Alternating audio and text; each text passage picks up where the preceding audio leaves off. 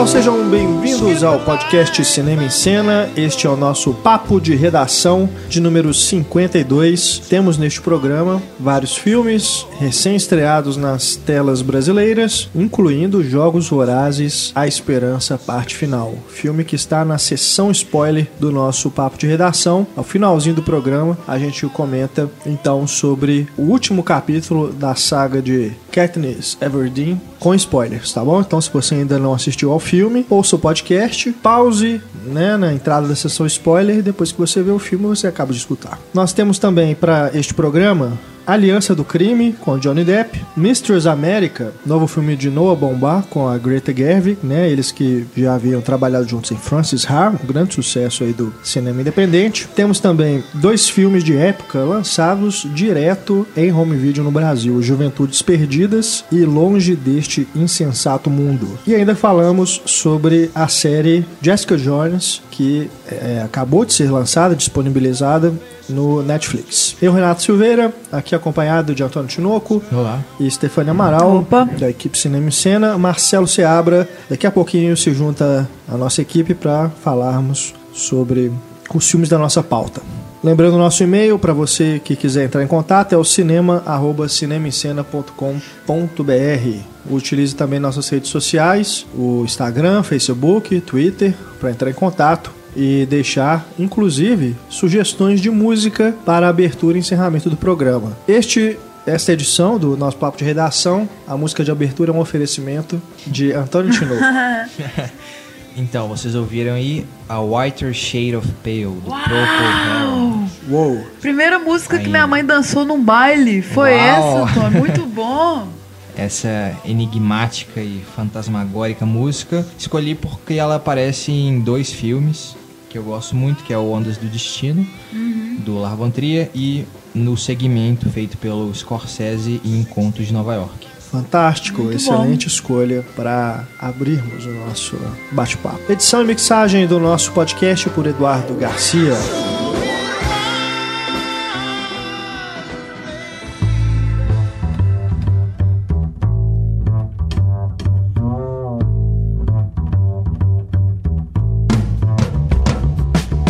Nós começamos o nosso papo de redação. Hoje vamos inverter. A gente costuma deixar, né, o home video pro final, mas antes do Marcelo chegar, a gente fala sobre esses dois filmes que já estão disponíveis em D V D nas locadoras aqui no Brasil. Acredito que também nos serviços de V O D, né? Você que tem acesso aí aos, às T Vs pagas e tudo, Google Play, etcétera. Você pode tentar procurar aí. É, são dois filmes de época, né? Por isso que vamos falar dos dois neste programa, pra gente combinar o, esse, o estilo, né? O gênero em que eles estão é, enquadrados. Primeiro vamos falar sobre Juventudes Roubadas.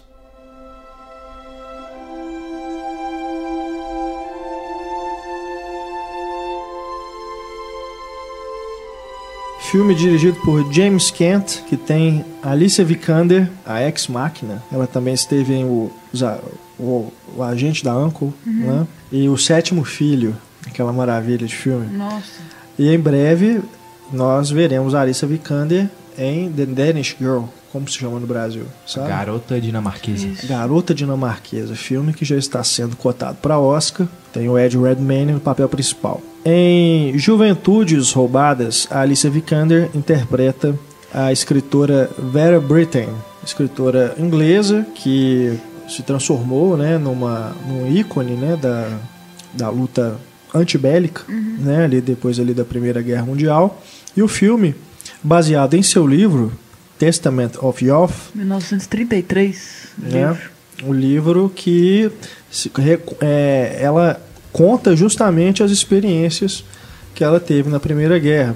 Ela estava, tinha acabado de, de ser admitida na Universidade de Oxford, né, para iniciar a sua carreira é, acadêmica e artística, quando é, acontece a Primeira Guerra Mundial. O irmão dela vai para o conflito, ela inclusive apoia, né, faz, é, ajuda o irmão a convencer o pai a deixar que ele se aliste. E o interesse romântico dela, o interesse amoroso dela, né, inclusive interpretado pelo Kit Harington do Game of Thrones, uhum. né, o Jon Snow, é, também acaba indo pro conflito. E ela vê então a sua, o seu futuro ser interrompido, né, ser atravessado pela guerra. Daí, inclusive, o, nome, o título brasileiro, né, Juventudes Roubadas, porque elas foram roubadas dessas pessoas pelo, pela guerra, né?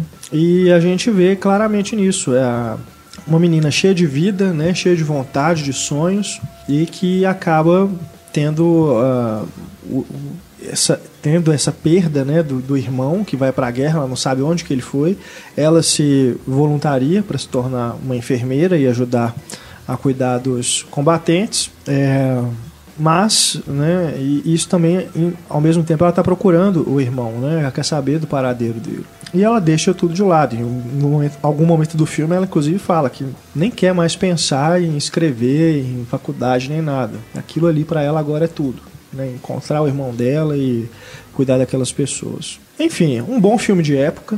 Uhum. Né? Acho que também é uma, uma boa cinebiografia da escritora, da Vera Brittain, que até então ela não tinha tido a sua história contada no cinema, havia sido feita apenas uma minissérie em mil novecentos e setenta e nove pela B B C, baseada no livro também. E eu achei assim, interessante porque o filme começa muito Jane Austen, né? Uhum. Ela lembra muito uma personagem da Jane Austen. E depois isso, né, esse romantismo, assim, aquela coisa, esse caráter romântico acaba indo, é, acaba sendo arruinado, né, justamente pela entrada da guerra, né? Uhum. Vocês gostaram do filme? É bonito. É bacana, assim. É, já começa ela entrando nessas memórias de guerra mesmo, né? Que é o, o livro é bem uhum. assim, um livro de memórias de guerra mesmo. Então já no armistício de mil novecentos e dezoito, todo mundo comemorando. Sim. E ela já passa ali meio emputecida, assim, tipo, não vou comemorar, porque ela também sabe que é uma... É. Ela perdeu todo mundo, pra ela tudo bem, vai aliviar, mas não é festa também, né? Foi uma coisa e terrível. Ela tá, visivelmente, essa peça tá passando mal. Batida mesmo. Batida, né? mesmo, é, cansada de é. tudo isso. Aí vai ter um momento bonito, assim, que ela depara na igreja com... Uma, um quadro, né? É, na, ela se vê numas águas, assim, é. muito linda. Aí vai pra quatro anos antes, como era antes da guerra, né? Ela jovem, lá, feliz e tal. Como que foi é. destroçado. Bem bonito. E eu acho interessante também, por falar da Primeira Guerra, porque são poucos filmes, né, que falam sobre o conflito em comparação com a quantidade que nós temos sobre a Segunda Guerra, né, e também sobre a Guerra do Vietnã. Uhum. É, e além disso, é um filme que tem uma visão da guerra de alguém que participou dela fora dos campos de batalha, né? Não tem cenas Sim. de guerra, é. né? Tem as cenas ali da, da destruição, tem os feridos, ali, tudo, né? né?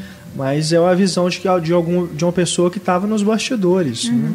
E recentemente que, e mesmo eu vi assim um... ela foi afetada pela guerra. Tem um livro do Sebaldi, que é de memórias de guerra também, que é bem isso, assim. São uhum. a, a vida das pessoas não focando na guerra, mas uhum. histórias assim, paralelas, né?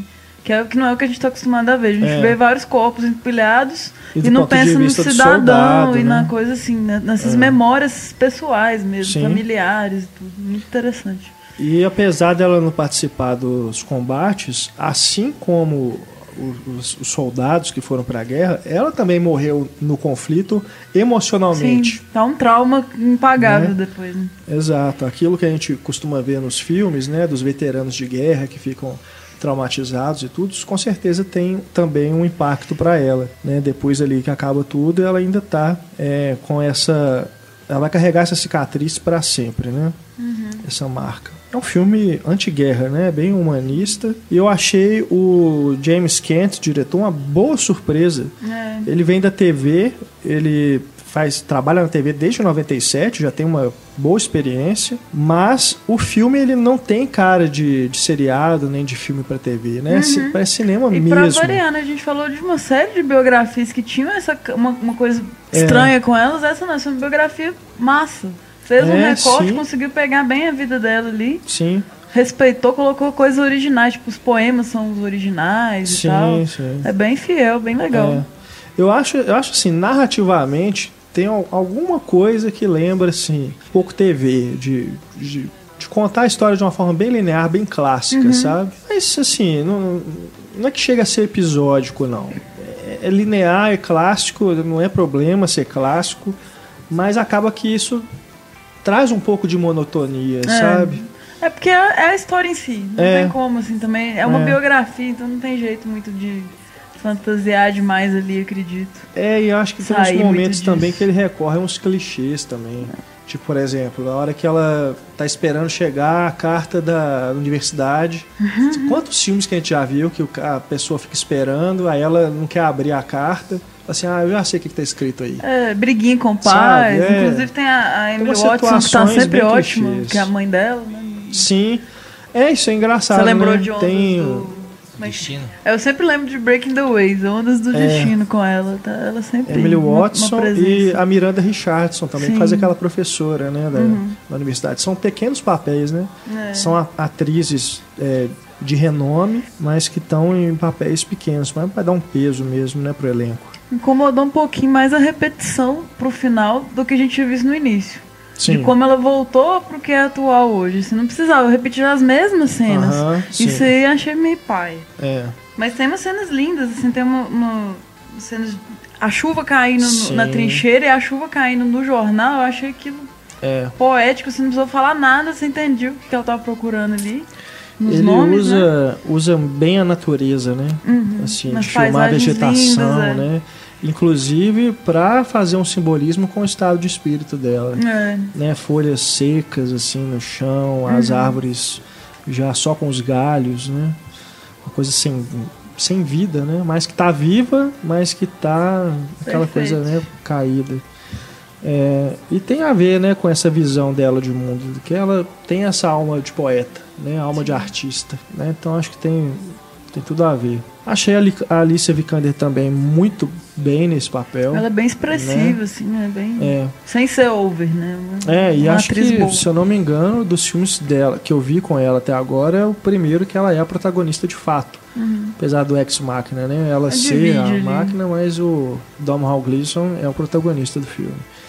Mas aqui ela tá muito bem e acho que ela tá se consolidando, né, com a, com a carreira dela. Acho que não vai ser muito difícil. Se a gente já não vê lá agora no Oscar, né, como, como indicação pelo Garota Dinamarquesa, acho que no futuro aí não vai ser muito difícil a gente ver ela em alguma premiação, não. E ela é muito diferente também, assim, ela tem uma beleza sim, muito sim. própria mesmo. É engraçado que eu tava reparando isso. Ela tem o... o rosto meio nervoso, assim, de ficar Tenso, né? mexendo assim, que é algo que a Kristen Stewart tenta fazer também. Só que a Kristen, ela repete alguns trejeitos demais. E a hum. Alice, eu acho que ela já consegue fazer mais isso de uma natural, forma mais natural. Com certeza. Agora, a gente tá falando do Ex Machina, o diretor de fotografia é o mesmo, o Rob Hardy. Uhum. Né? Chama atenção, a fotografia do filme é muito bonita mesmo. Enfim, o filme tá aí, é, já é disponível para vocês assistirem, né? Vale a pena. Se você tiver uma, uma T V de um tamanho bom, né? Vai ser uma experiência ainda melhor, já que não é, vai ser possível ver esse filme no cinema. O outro filme de época, também disponível, lançado praticamente ao mesmo tempo, é Longe deste Insensato Mundo.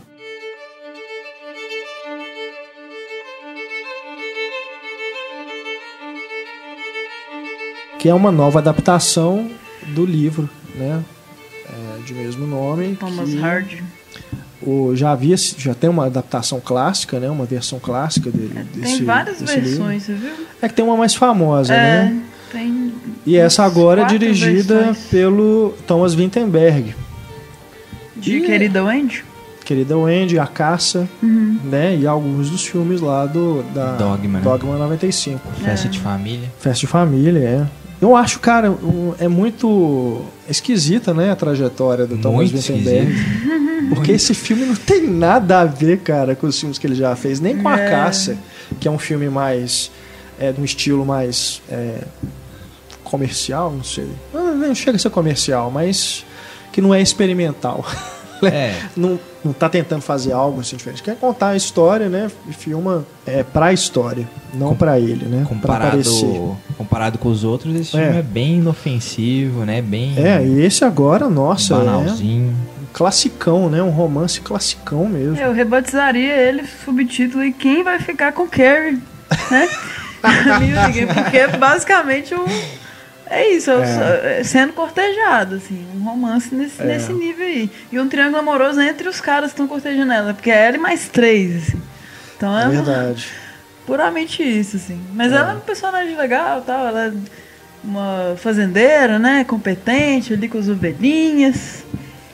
Tem o filme o... tenta dar é. um lado mais feminista, né? É. Acho, sim, sim. Acho, acredito, posso estar falando besteira, mas acho que não. Acho que a, o livro em si não apresenta muito essa, esse lado feminista, mas a novidade dessa versão acho que é justamente isso, né? Eles Entendi. tentaram tornar a personagem da Bathsheba ainda mais forte, tal, criar situações, mas assim, não sai muito do que a gente já viu em outros filmes, é. né? Uhum. São situações, até no próprio Alice, que a gente falou no, no podcast passado, né? É aquela situação básica de personagem que não, não se insere naquele mundo machista, dominado por homens e tal. O foco não é casar, quer manter é, que a não... propriedade, né? É curioso o sobrenome dela, né? Bathsheba Everdeen.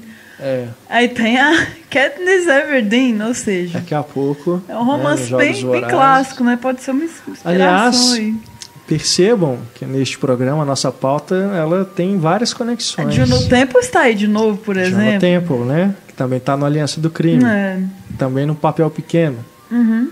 Nós temos dois filmes de época lançados direto e em vídeo. home video. Olha só. Nós temos, olha só, dois, esses dois filmes que nós estamos comentando agora. Daqui a pouco tem Mistress America, o Marcelo vai falar do Jessica Jones.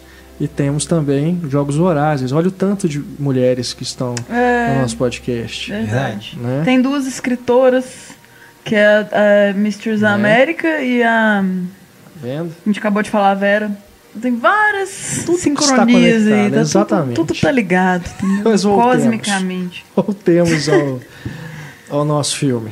Eu achei ele muito bonito. Bonita, é a fotografia. Né? Fotografia é muito bonita, mas é bem. O romance né? é bem maçantinho, né? História Exato, previsível, é. desde a da, da primeira cena, né? É. Agora, eu, eu acho que o que salva mais é a trilha, assim. Aquela, os momentos de folk, assim, que eles dançam e tal. A Carrie Mulligan cantando, achei que ficou maravilhoso. Devia ser uma música que vai tocar Nossa. no Oscar, assim, cara, sabe? O Renato não gosta da Carrie Mulligan. Trauma de Shame. Aquela cena dela cantar New York, New York. Quando ela abre a boca pra cantar, eu já começo. Ah, mas nesse filme ela vai bem. Não, ficou linda aquela música. Uma música tradicional, assim, de, de folk mesmo. Não, eu, eu não sou muito fã da Carrie Mulligan, não, porque eu acho que ela tem uma cara muito blasé. Sempre a mesma cara pra todos os filmes. Pode mas mudar o nesse, cabelo. Nesse eu gostei mais. Eu acho que deve ter sido o melhor papel dela pra mim. Oh. A interpretação eu acho, dela. Eu acho que o filme vai bem. Né, apesar desses probleminhas assim, até uma determinada parte assim, é. que, que acho que a partir do momento que ela conhece o personagem do Tom Sturridge, que é Sim. o soldado, né? Uh-huh. Eu acho é. que a personagem enfraquece bem é. e aí o filme meio que se perde, fica um pouco apressado no final. É. Algumas relações Aquele soldado a gente... também não tem muita carisma, né? Um cara estranho. É, porque a gente não entende muito a relação dos dois e tal. Eu queria talvez mais tempo. É. As outras adaptações foram bem maiores, assim, uhum. no quesito duração. Então, essa eu acho que ela é mais apressada. E ele, esse personagem ele é apresentado bem antes, né? Quando tá pra se casar com a personagem da Juno Temple. E a gente fica assim, mas quem que é esse cara, né? Qual que é a dele? Uhum. E depois, quando ele volta, é algo que é totalmente inesperado, né? O, o que ele é, né? A personalidade dele. Eu também concordo com o Antônio a respeito de, da personagem cair a partir daí. Porque... ela estava se mostrando uma mulher tão forte, né? De repente ela começa a aceitar umas situações é. que não dá pra fazer assim. Não é possível que essa mulher vai deixar isso acontecer, né? Tem ainda aquele outro solteirão lá, que é mais velho, que é uma coisa dispensada. É um pobre coitado, assim. Né? Eu não sei como é que no livro no deve filme. ser muito bom, porque o livro é muito adaptado, assim. Não sei é. o que, que arrumaram não, mas o Gabriel é amor, né? Podia ser só o Gabriel, que é o Matias Schnellhardt. Que ele também vai estar em A Garota Dinamarquesa. Ah, é? Fez vários romances de época, de época, assim. Gostei, épicos, gosto né? Um dele. pouco de causa ele tá também, já assisti. Gosto muito Winslet. dele também no Ferrugem e Osso, uhum. com a Marion, né, Cotillard. Ele tá muito bem nesse filme também. É. Mas, e eu acho que o um pouco que você falou, é, realmente é uma personagem bem forte, mas ela tem falhas evidentes, assim. Até liga um pouco com o próximo que a gente vai falar, que é o Mistress America, que é uma personagem que tem essa, esse desejo de ser independente, mas ao mesmo tempo de se entregar, né? Então ela tem esse conflito interno que acaba isolando ela um pouco, né? Então a gente, é difícil conectar muito com a personagem, que você fica, cara, como que uma personagem é capaz de tomar tantas decisões erradas ao longo da vida? Assim? Parece personagem de filme de terror, exatamente, né? Fazendo os trem meio louco, assim. E as ovelhas? As ovelhas, ah, tadinhas. Eu fiquei dó. com muita dó das ovelhas. Do aquele cachorro também, o pastor, oh. né? Que dó. Um pastor que não é um pastor, né? É. Mas, assim... Aqueles quinze minutos, os quinze minutos iniciais é, tipo, tudo de repente, né? Acontece... Sim. Acontecimento atrás de acontecimento e tal, e aí os dois personagens mudam de posição do nada. Depois e... tédio. Aí depois, é, aí depois dá uma calma e vai tranquilamente. É, tá é um filme sobre escolhas equivocadas, né? É. é, total. E tem muita coisa ali que é, ele é bonito, então é meio que arte pela arte, assim. Tipo, tô mostrando uma coisa bonita, ok. E tá excessivo aqui. Por, por ser esse, esse romance chatinho, aí combou, né?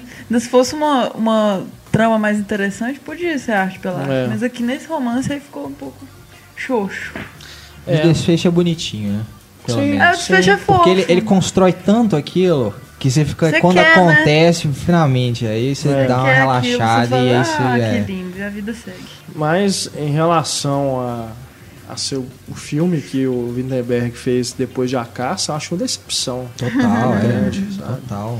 A caça, assim, é, representa assim, um, um, mais um novo estilo pra ele, mas é um filme forte, né? Um filme impactante. É um filme Já que gera aqui, muita discussão. Poxa, esse filme é... Sim. Romance rural. Inofensivo total. Já falamos de um romance geriátrico, é. agora um romance rural. É, filme Tentando pra avó. Variar. É, é, é bom, filme pra vovozinhos. Legal. Pra passar na, na sessão da tarde, uma coisa assim. É. é né? Mas é um Antes diretor estranho mesmo, né? Ele, ele tem da... o... O Dogma do Amor também, que eu acho um desastre. Total. Pois é, nossa, é. ele é bem esquizofrênico. Tem uma adaptação do, desse mesmo Thomas Hardy. Eu fiquei pensando se o Tom Hardy chama Tom Hardy por causa do Thomas Hardy. Uma homenagem que é, os pais fizeram. Mas o Polanski, né, tem o Tess, é de outra obra Sopa do... Aí. Aí ah, a gente tá falando é de mestres nível, do, do cinema, né? né? Importante. Tese e uma das músicas desse filme tá no Teste também. Ah, é? Assim, é. Ah. Uma, uma, da, uma parte Sim, da trilha entendi. está no, no Teste, acho que um casamento que ah. acontece. Assistam o Teste. Assistam. Compensar aí. Bom, já adiantamos que vamos falar sobre Mistress America, então vamos lá.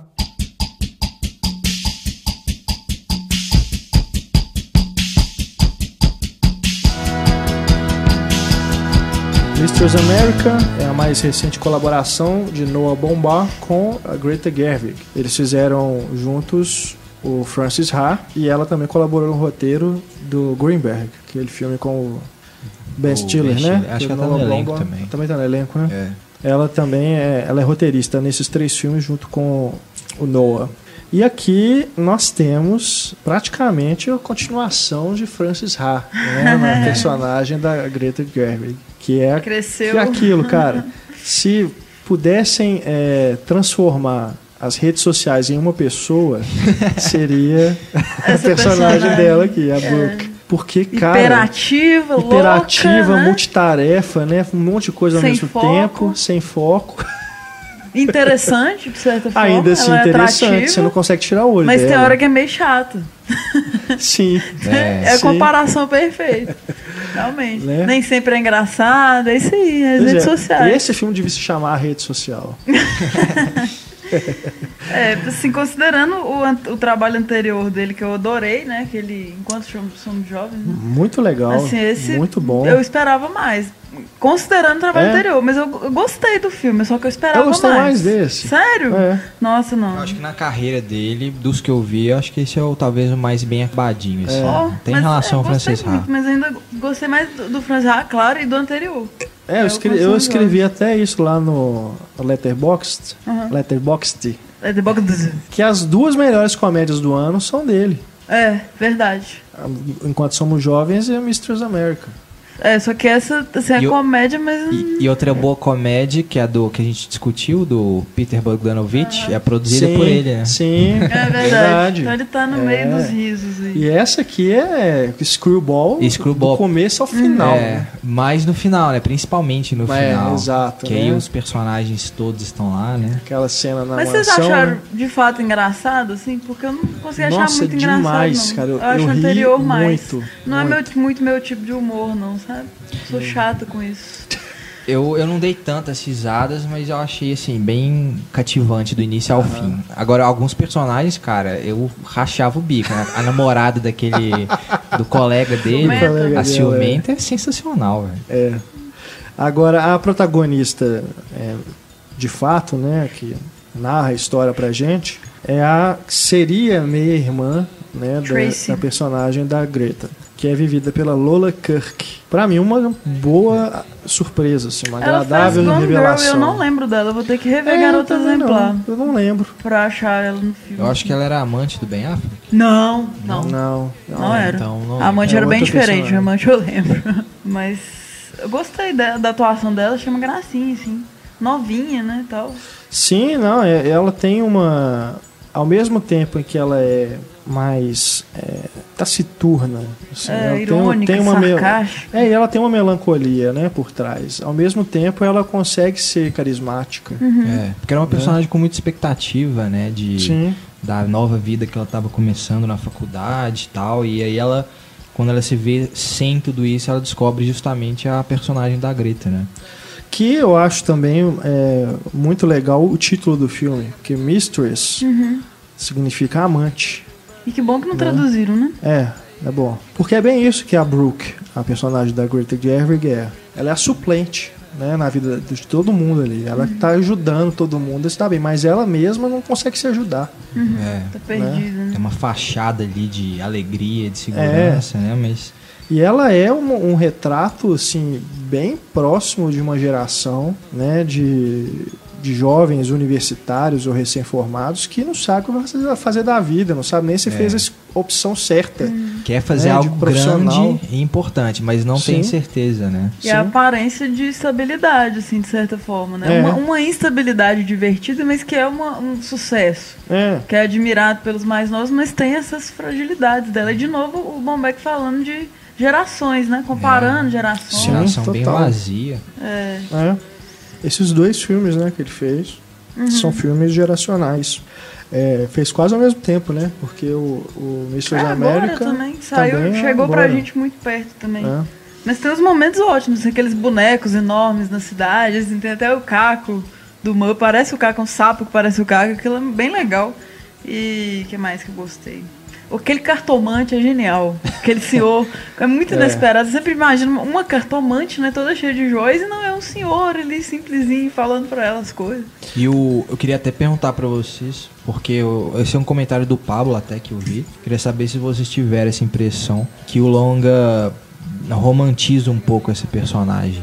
Que, né, ao mesmo tempo que talvez faz essa crítica, mas tendendo mais a romantizar essa personalidade que...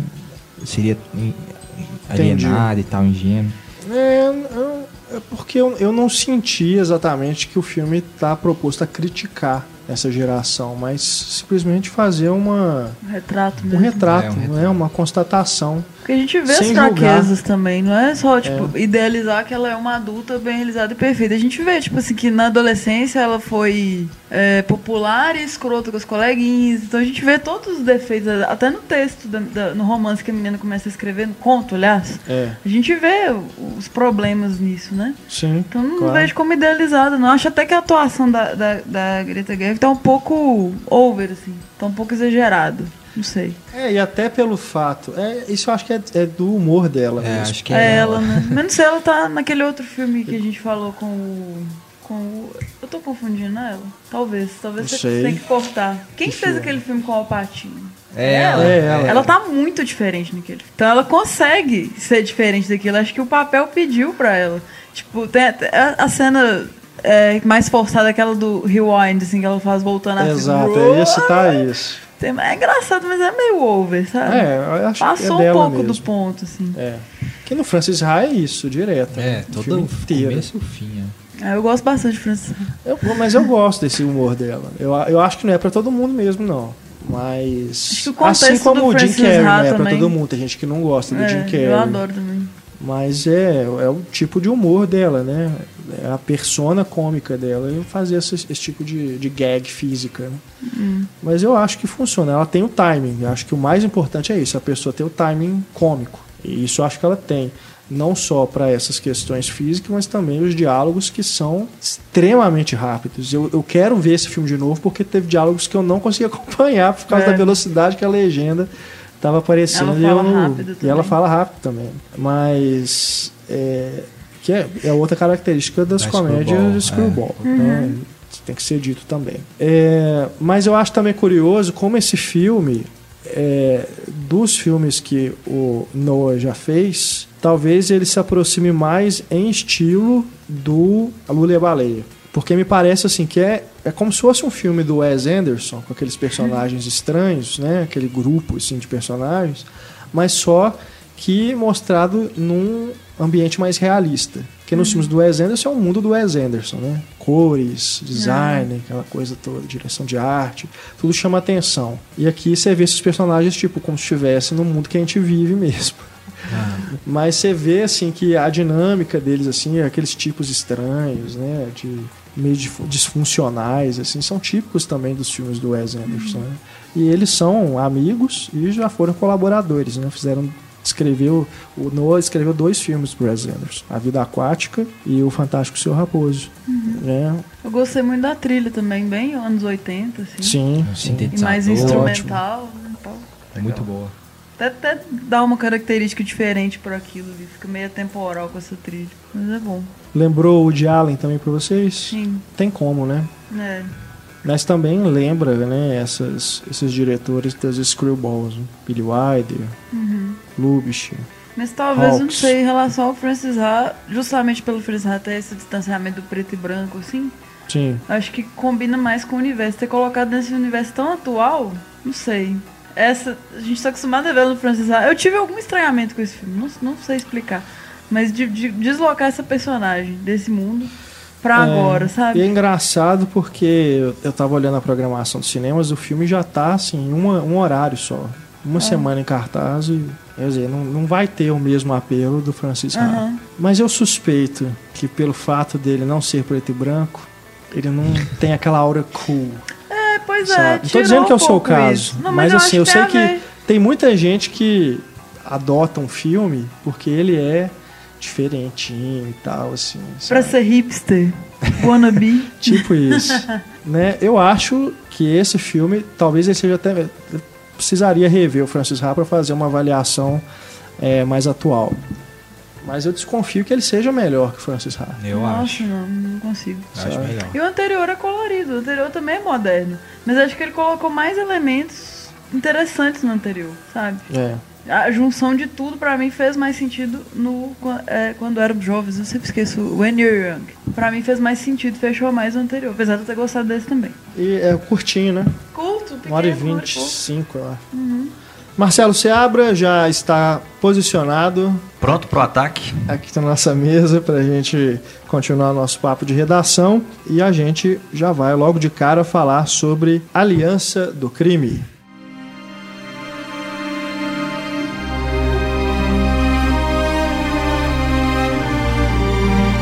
Black Mass. Que custou pra chegar, né, inclusive. É. Tem um tempinho, né, que a gente tá vendo o trailer dele, cartaz dele no cinema, e nada do filme chegar aqui, né. Filme de gangster, dirigido por Scott Cooper, com Johnny Depp no papel principal, vivendo o gangster da vida real, James Whitey Bulger. É uma figura muito interessante pra se ver no cinema, né, porque é, é um psicopata completo, um maluco, psicopata, né, violento pra caramba, e obviamente que pro cinema funciona, né? Então, e o é caso uma... é muito interessante também, né? Porque o F B I fez um acordo com esse criminoso para que eles pudessem desmantelar a máfia italiana. É aquela velha é. história, né? Do seu inimigo é o meu inimigo, logo é. nós somos amigos, né? Então... Eu lembrei daquela parábola também, que é, não vou lembrar exatamente como que é, mas é aquilo. Você tem ratos em casa... Coloca um gato em casa para matar os ratos. Sai, os gatos Ao contrário, fazem é, a festa. Aí os... Só que ao os, contrário. Não, não é isso, não. Não? Aí depois, para você tirar o Foi gato, mal. Você chama um cachorro. Hum. Aí ele mata o, o gato e toma conta da casa. Aí você tá de saco cheio do cachorro. Aí você chama um leão é. para matar o, o cachorro. E vai, a coisa vai só piorando. E aí, no caso, seria mais ou menos isso, né? Porque eles fazem esse acordo com o Bulger para poder...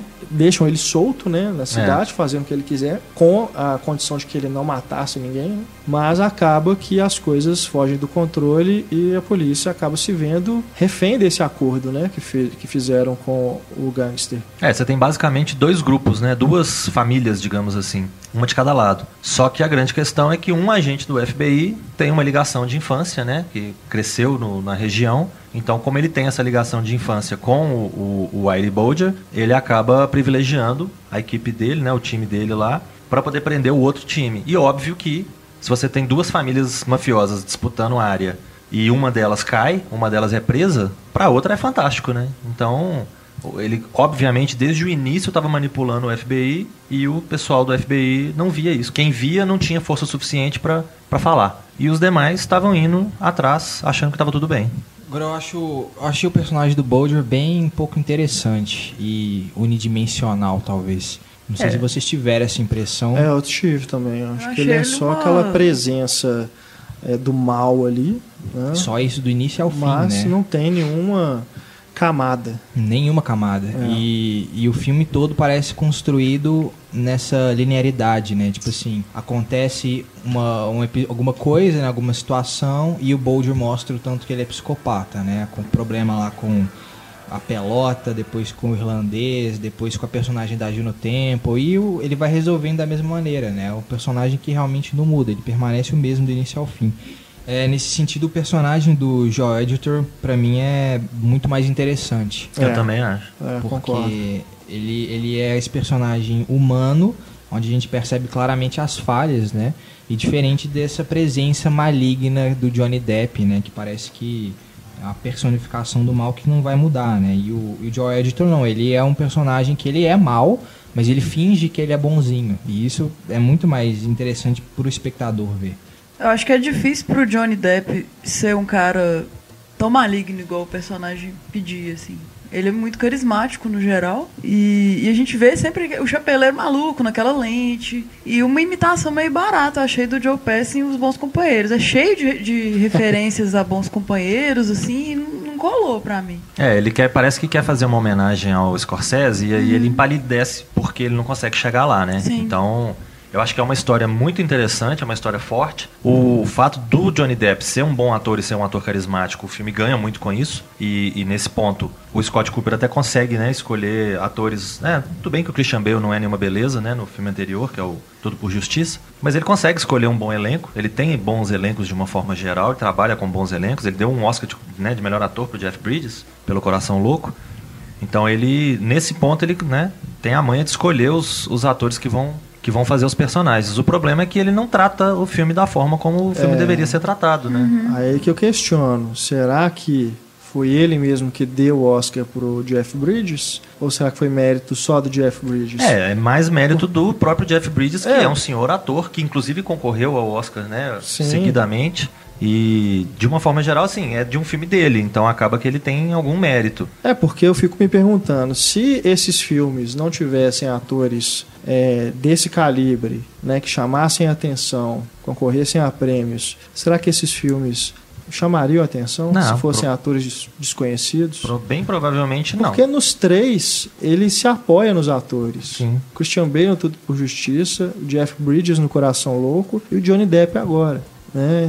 Fora o restante do elenco também é muito bom, né? Temos Benedict Cumberbatch, muito mal aproveitado, Edson, né? Mal aproveitado, eu acho verdade. Que vários coadjuvantes são mal aproveitados. A relação com o irmão, né, com o Benedict, é. eu queria que saber mais, né? A própria relação da família mesmo do Joel Edgerton com a esposa dele. Sim. É uma própria característica do próprio Scott Cooper, né? Porque no Tudo por Justiça também você tem um elenco fantástico, vários atores que alguns aparecem e saem, né? O, o psicopata do Woody Harrelson, por exemplo, tem uma participação relativamente pequena. Então... É, nesse tem a Dakota Johnson também, que hum. aparece só no início, né? É, ela deve ter é. umas três cenas, né? E some. É, tudo bem, que... é uma atriz emergente, mas... pouco, pouco aproveitada também, né? É. Faz parte dessa tentativa de humanizar o personagem também, é. do Johnny Depp, né? Com o filho, a esposa, a mãe, mas que você não nota muita diferença no comportamento dele, né? Com as coisas que vão acontecendo. É, em relação a essa comparação com Os Bons Companheiros, o que mais me incomoda é que o filme não, não tem... É... não tem aquela presença de espírito que o Scorsese tem. É, know-how mesmo. Aquele filme, sabe, que você, ele vai fluindo, assim, numa boa, cara. Você vê que o, o cara não tá tendo dificuldade para fazer uhum. aquilo, né? O Scorsese faz aquilo fácil. Lógico, é modo de falar. Não é fácil fazer e um filme daquele. Demais, né? Mas você vê que ele tá que à vontade, não. ele tem confiança. Aqui você sente o tempo todo que o Scott Cooper tá aquilo ali, querendo fazer aquela versão oficial, uhum. né? Da, da história do cara, fazer esse drama criminal e tudo, que vai buscar essas referências, mas não tem aquela, aquela é, leveza que se encontra num filme do Scorsese, por exemplo, como Os Infiltrados também, né, que trata também da, da máfia irlandesa, né? Então você é, sente que, que o Scott Cooper é um cara que tá muito travado, uhum. né? Ele, tem, ele carrega uma tensão, velho, na direção dele. E o filme é tão longo quanto o Bons Companheiros, mas nem um pouco atrativo assim, em relação a isso. É. Eu acho que o roteiro, o roteiro faz um bom trabalho de resumir as coisas, né? O filme tem duas horas, né? Quase mais duas, de duas horas. horas. Mais de duas horas? É. Eu senti muito mais é. que duas horas. Mas acho que tem. É, mas por aí. Mais. Mas eu, eu, eu acho que pelo menos assim, ele, os roteiristas são o Mark Maluk e o Jess Butterworth, que a gente é, falou dele. Jess Butterworth tá na moda agora, né? Fez inclusive Spectre, né? Do James Bond. Isso, eles adaptaram um livro, né? Do Dick Lair e o Gerard O'Neill. Então, é, eu sinto que pelo menos em relação ao roteiro, ele faz um, um, um bom trabalho de distribuir as informações, né? De, de tudo que acontece através do, dos anos, né? Que dura esse... esse acordo ali com o Bulger. E não ficar didático, não deixar, né? a gente, é, não fica didático e não deixa a gente confuso, né? Pelo menos isso. Mas acho que o Johnny Depp, apesar de da maquiagem chamar muita atenção, né? Incomodar, distrair, ele tá bem. Melhor do que em vários outros filmes recentes que ele fez aí. É. Ele realmente anda, andou fazendo, né? Muita, muita coisa duvidosa por aí. E eu acho que frente a esses filmes duvidosos que ele andou fazendo, o... esse filme é um filme realmente de uma qualidade superior, mas que é um filme que não consegue te prender, né? É um filme que não te, não te pega, não te cativa, chega no final, fica parecendo que foi um processo burocrático. Uhum. E eu, eu concordo com o Antônio quando ele diz que o personagem do, do, do Joel Edgerton é muito mais interessante. E eu não acho que ele seja um personagem mal fingindo alguma coisa. Eu acho que ele é um cara que começa ambicioso, né? Ele quer crescer dentro da, da, da organização do, do F B I, é um cara que está correndo atrás, mas ao mesmo tempo é um cara que é atraído pela própria admiração que ele tem por um herói de infância, que é o, o psicopata, né? do, é. do Bulger. Então ele acaba se traindo, a questão da vaidade dele acaba tomando uma, uma força maior, porque quanto mais próximo ele fica, mais ele é um dos caras, né? Eu acho que ele sempre queria isso desde pequeno, ele queria ser um dos caras, porque ele admirava os dois irmãos. Então, ele, à medida que ele vai entrando naquela turma, que ele vai participando de churrasco, de festa, de vai beber com os caras e tudo mais, ele se sente na turma. E aí, cada vez mais, ele vai comprando a briga deles, vai sendo comprado, vai ganhando presente, vai ganhando bebida, vai ganhando roupa e tudo mais. E até tem um, um, um diálogo que, que, com a esposa que deixa bem claro, né, que ele, ele, ele está mudando. Ele é uma pessoa que não está mais com a... É. íntegro como ele era, ou parece, pelo menos parecia ser no início. Eu digo que ele é mau porque ele é talvez conivente, sabe, das ações do Bulger, sabe, e tá tentando proteger o Bulger de certa forma, mas o, acho que o ponto principal é que ele é um personagem complexo, né, um personagem Sim. em conflito, é. coisa que eu nunca percebo na trajetória do Johnny Depp. Ele não, não tem muito conflito, acontece uma situação e vai lá e resolve, é uma repetição de situações. Que é algo que o Michael Mann faz belamente, né, no Fogo Contra Fogo, né? Pega os dois lados uhum. e trabalha os dois com camadas, com complexidade, né? É, coisa o que ladrão, aqui... O criminoso e o policial. Aqui realmente não dá pra fazer, ele acaba focando mais em um, porque o outro é essa criatura rasa, que a gente tá sempre esperando qual que vai ser a malvadeza que ele vai fazer agora, né? Então, é. ele vai lá, mata alguém e tal, e todo mundo fica com medo dele. Essa tentativa, a questão do filho, né, de tentar humanizá-lo, eu achei bem rasteira, assim. Resolve tudo muito rápido, né? Muito simples. E aí é como se quisesse dar uma explicação, né? Ah, o cara é mau por causa disso. É. Ou ele fica pior, ou qualquer coisa desse tipo. Porque é. a, a coisa que amarrava ele na humanidade dele acabou. Então, parece que o filme não está interessado na, nas pessoas, está interessado só em contar essa história. É. Né? Vamos ilustrar essa história. Não estou interessado em, em entender as motivações daquele, das pessoas que estão nela. O livro dos dois jornalistas deve ser muito mais atrativo, né? Deve ser muito mais... Possivelmente. Atraente. É, dizem que tem um documentário Sim. também, né? Tem, tem um documentário também que deve parece ser mais interessante. interessante também. E o, o Bulger está vivo até hoje, né? Tá, tá vivo. Acho que oitenta e seis anos, pelo que eu vi no... Wikipedia. É, se a gente até acha foto dele, né? Se quem quiser comparar, né, a caracterização do Johnny Depp com o verdadeiro. Sim, não, ficou parecido, né? Isso é...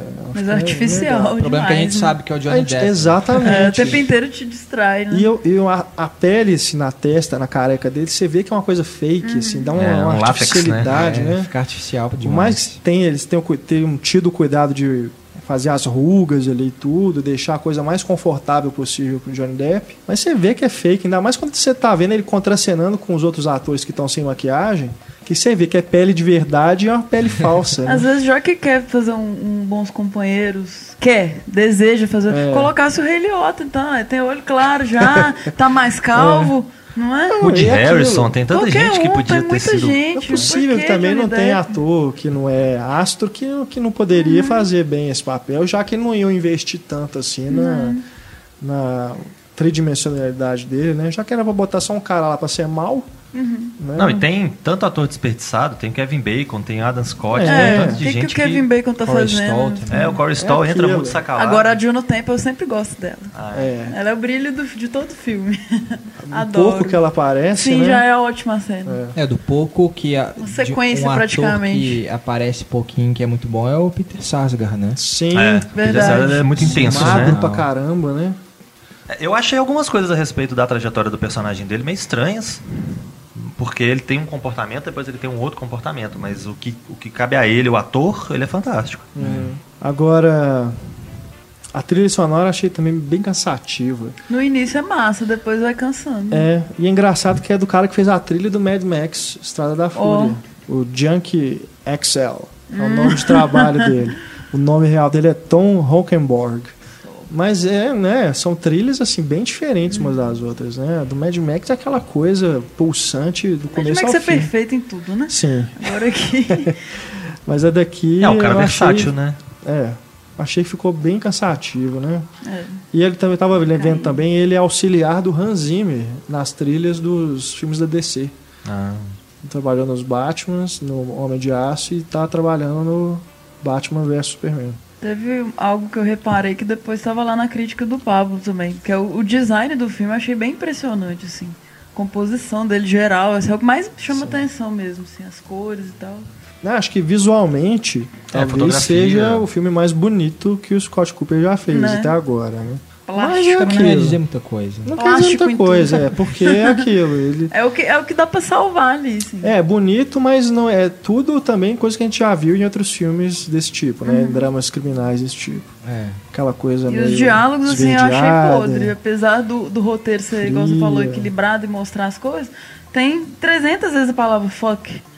duzentas e cinquenta vezes a palavra, aparece a palavra fuck. Eu, Lobo de Wall Street também. É, ah, o Scorsese é recordista. Não consegue, de novo, tenta imitar o Scorsese e tá Scorsese, anos luz abaixo. Não é da South mesma Park. Forma. É. Não, Scarface, não consegue. Né? De imitação barata, de novo. É, ele realmente imita em vários pontos. Ele, narração off, uhum. né? Ah, situações normais que ficam tensas de uma hora para outra. Não, e se for falar de ambienta, ambientação, clima, né, tensão, esse tipo de coisa, o ano mais violento dá de dez, né? Com certeza. Pois é. Então, eu nem certeza. Gostei tanto, ainda assim. É, então eu acho assim, é um filme que é, tem seus méritos, é interessante. O próprio Benedict Cumberbatch, quando ele está em cena, ele é uma figura interessante, né? O problema é que ele não tem um não papel tem muito... É, ele não tem um papel muito definido ali, não, a gente não sabe bem para que, que ele serve... Se, a, se realmente a influência dele parou ali, ou se ele ia mais além, ou qualquer coisa desse tipo. Então, eu achei bem insatisfatório, né, o resultado. Bem irregular. Eu não sei, eu, eu arriscaria até dizer que o Benedict Cumberbatch hoje, ele é muito mais valioso do que o Johnny Depp para um filme. Sim. Sabe? É. É, apesar do, é daquele que ele fez que foi pro Oscar, que não foi legal. Como é que chama? Não. Jogo da imitação. Jogo da imitação não foi muito legal, não. É, ele tá bem no filme, mas o filme não... É. É. Ele é um bom dublador também de jogos, de várias coisas. Um cara, do dragão. Um cara interessante. Dele, a voz dele é fantástica. Agora, eu gosto daquele ator, o Corey Stoll, uh-huh. que faz o... Ah, o carecão chato. O agente, né? né? Que chega pra botar a ordem na cara. É o jaqueta ah, eu, amarela do Homem-Formiga. Eu, eu, eu me simpatizo com ele de jeito nenhum. Eu não consigo. Gostei dele. Eu, ele é o irmão da, da Charlize Theron no, no Meus Lugares Escuros, né? O da... Lugares é, Escuros, né? Vi. É, ele. É, Dark Place. Não, eu nem lembrava dele, você me deu. É ele, o mais velho, né? Que tá na prisão. Sim. Ele fez The Strain. Ah, nossa, é ele? É. Tá irreconhecível. Ele fez The Strain. Ele fez aquele filme de avião do Liam Neeson, Sem Escalas. É. Sim. Ele tá aparecendo bastante recentemente. É, né? E o Homem-Formiga a gente falou. E é. tem House of Cards, se eu não me engano. Também. É, um detalhe também nesse filme é que as cenas, várias cenas de assassinatos foram realizadas nos mesmos locais, assim. Então, cuidado com isso. Ok. Cuidado espírita. E daí? É. E era a mesma pessoa que era morta? Nossa, é, tipo, chamaram o cara de volta, né? Pra fazer é, uma é. ponta aqui. É, os caras não via, tá todo mundo vivo, né? É, quem o, é. o Boldiano não matou, né? Tá é. vivo, né? Então é isso aí, Aliança do Crime, Black Mass, que eu vi alguns críticos se referindo a ele como Black Mass. Mass. Apropriado, apropriado. Marcelo Seabra. Sou eu. Você assistiu a... Como sobreviver a um ataque zumbi. E desde já eu vou pleitear aqui um adendo no meu salário por insalubridade. Como sobreviver a filmes como esses, Marcelo? Conta pra gente. Essa é uma grande questão, né? Ah, mas comédias de zumbis podem sair bem, com Zumbilândia é um excelente filme. Pois é, e por isso não me culpem por eu ter ido assisti-lo, né? Você eu jurava um que você tinha gostado. Eu? Você é. é doido? Você vai poupar os cinéfilos não, de tem muita como, não. coisa. É, eu estou aqui porque eu vou falar pra vocês que esse filme é ruim. Mas é óbvio que vai ter gente que vai querer assistir comparado assim mesmo. Porque é ruim, né? A Zumbilândia. Nossa, não tem a menor comparação. Comparado a Meu Namorado é um Zumbi. Não tem a menor comparação. Meu Deus. Meu Namorado é Zumbi, eu, eu gosto, eu acho bacana. Até porque tem aquele garoto legal, né? Olha tem, só. Tem Hungry Hearts, tem é. Bruce Springsteen. Comparado a Todo Mundo Quase Morto. Nossa, não tem a menor comparação. Clássico, né? Nossa, perto. Clássico. Shaun of the Dead é fantástico. Genial, é. Nossa. Aquele filme é muito legal. A vantagem desses filmes é endeusar os outros filmes do mesmo tema, né? Os anteriores ficam ótimos. É, a gente tem vários filmes aí de zumbi que funcionam muito bem, como o Renato citou alguns aí. E a história desse é muito simples, até é uma premissa interessante. Você tem três amigos que são escoteiros, que já estão ali no, assim, caminhando para o final da adolescência. Eles se deparam, né, com uma epidemia zumbi na cidade onde eles vivem, que é uma cidadezinha pequena, e começam a ter que lutar e sobreviver e tentar chegar em algum lugar. E é um filme que, né, a premissa é interessante, promete muita coisa, igual o Antônio falou, é uma comédia de zumbis, então podia muito bem dar em alguma coisa legal. Mas só fica usando o clichêzinho, fazendo coisinha para poder todo mundo rir, dar sustinho. Tem umas cenas bem apelativas, bem apelativas. Eu disse bem apelativas, eu enfatizei o suficiente. E no fim das contas é simplesmente um filme bobo, porque eu, pelo menos, não percebi as pessoas dentro do cinema rindo. Mas elas... apelativas em, em que sentido? Sexual, forçado? Olha, um exemplo é que tem uma determinada cena que o rapaz tá caindo, pra ele não cair, ele leva a mão dele à frente e o que ele pega... Se deixa pra lá. Opa! É, melhor não falar. Tem, entendi. Entendeu? Tem coisa escatológica também? Tem, ah, tem sangue, né? Não, tem não, umas sangue tá coisas nojentas. Algo como Adam Sandler faria. É, alguma coisa nesse Algo sentido. Algo como Marlon Wayans faria. No, é, nos maus tempos do Marlon Wayans, né? Porque em alguns momentos ele já acertou, em outros ele errou feio. É. Mas é mais ou menos por aí. O elenco é bacana, os meninos, né, são bons. O, o Ty Sheridan, que é o O principal, ele fez, o que que ele fez? Ele fez Mud. Árvore o... da Vida. Sim, é, Árvore sim. da Vida, Amor Bandido. Bandido. Ele é um menino bacana, né? Ele merece ter uma, uma atenção legal. Ele, ele tem uma cara meio de sono, assim, mas ele casa é o, bem. É o Ciclope agora, né? É. Ah, ele, é. ele é um ator legal, ele é um ator que merecia coisa boa. Tem aquele David Koechner também, que faz muitas sim, comédias. Sim. Num papelzinho safado também. Ele faz o mesmo personagem em todos os filmes. É, né? Todo filme ele é aquele cara é... com aquela cara de bêbado, né? Aquele sorriso no, pronto no rosto. E... Mas aqui, é baseado em um livro ou não? Ah, eu sinceramente não procurei nem saber. Foi até um filme que eu não fiz muita questão de escrever a respeito. Não tá no Pipoqueiro. Outros muitos estão, mas esse... Você eu passei... veio, você veio descarregá-lo aqui no É, eu podcast. Passei direto. É bom porque, assim, filme bom e filme ruim que a gente vê serve pra alguma coisa, né? Porque a gente comenta aqui, comenta no, no, no blog e tudo. Mas esse, sinceramente, tinha coisa melhor pra escrever. Tá certo. Agora eu sei que você também já fez o seu binge watch de Jessica Jones. Grande Jessica Jones, né? Pra quem tava aí na seca, né? Desde o fim da temporada de Demolidor, que foi uma senhora, primeira temporada, mas né? Deu tempo de ficar na seca, foi outro dia mesmo que eu não ah, pra quem tava assistindo um episódio atrás do outro, né? Todos os dias. Ou pra quem aí resolveu pegar, fazer uma maratona num dia só e viu tudo numa sentada, como eu conheço gente que fez. Isabel Wittmann. Isabel Wittmann, né? Inclusive agora, da, da Jessica Jones, né? É. Eu não consegui fazer essa maratona de ver todos os episódios assim numa sentada, mas deu pra ver um, um bom número, vi, né? Um, um bloco São grande. Quantos? São treze, se eu não me engano. treze. É. E eu já cheguei a ver a metade da, da, da temporada, ainda não consegui terminar. Mas é uma, é uma série muito interessante, né? Com muitos pontos em comum com o Demolidor. Você tem um... uma heroína muito menos conhecida, né, do que o Demolidor. O Demolidor não costumava ser um personagem assim do primeiro escalão é. da Marvel. É um personagem que foi sendo valorizado com o tempo, que tem algumas histórias muito bacanas. E agora a gente tem essa Jessica Jones, que é mais ou menos do mesmo universo, porque ela também é de Hell's Kitchen, ela é da mesma vizinhança, né, do, do Demolidor. Um crossover entre os personagens é mais do que óbvio, né? Inclusive vai dar na série dos Defensores, que vai ser a união desses ah, heróis. Sim. Né? Um personagem que tem, e eu acho uma, uma escolha muito bacana dos produtores, do, do, dos criadores, da, da Melissa Rosenberg, se eu não me engano, que é a, a criadora da série, que é focar na Jessica Jones, porque é do mesmo universo dela. E está na série, tem o Luke Cage, né? Que é o, o, o mercenário, né? Que é um, um cara fortão e tal, que é meio que um caçador de recompensas. Vai ter e... uma série dele também. Né? É, vai ter uma série dele. Parece que, inclusive, a Sônia Braga tá no elenco. Tá no elenco. E... Mas eu achei interessante a proposta de começar pela Jessica Jones. Sim, né? Sim. Começar por uma personagem feminina forte, que é uma personagem interessante, que tem um histórico bacana, que tem muita coisa pra explorar. E à medida que os capítulos vão avançando, a gente vai descobrindo alguma coisinha do, do passado dela. A gente sabe que ela já foi uma super heroína de uniforme e tudo, mas que hoje ela é só, digamos assim, só, né?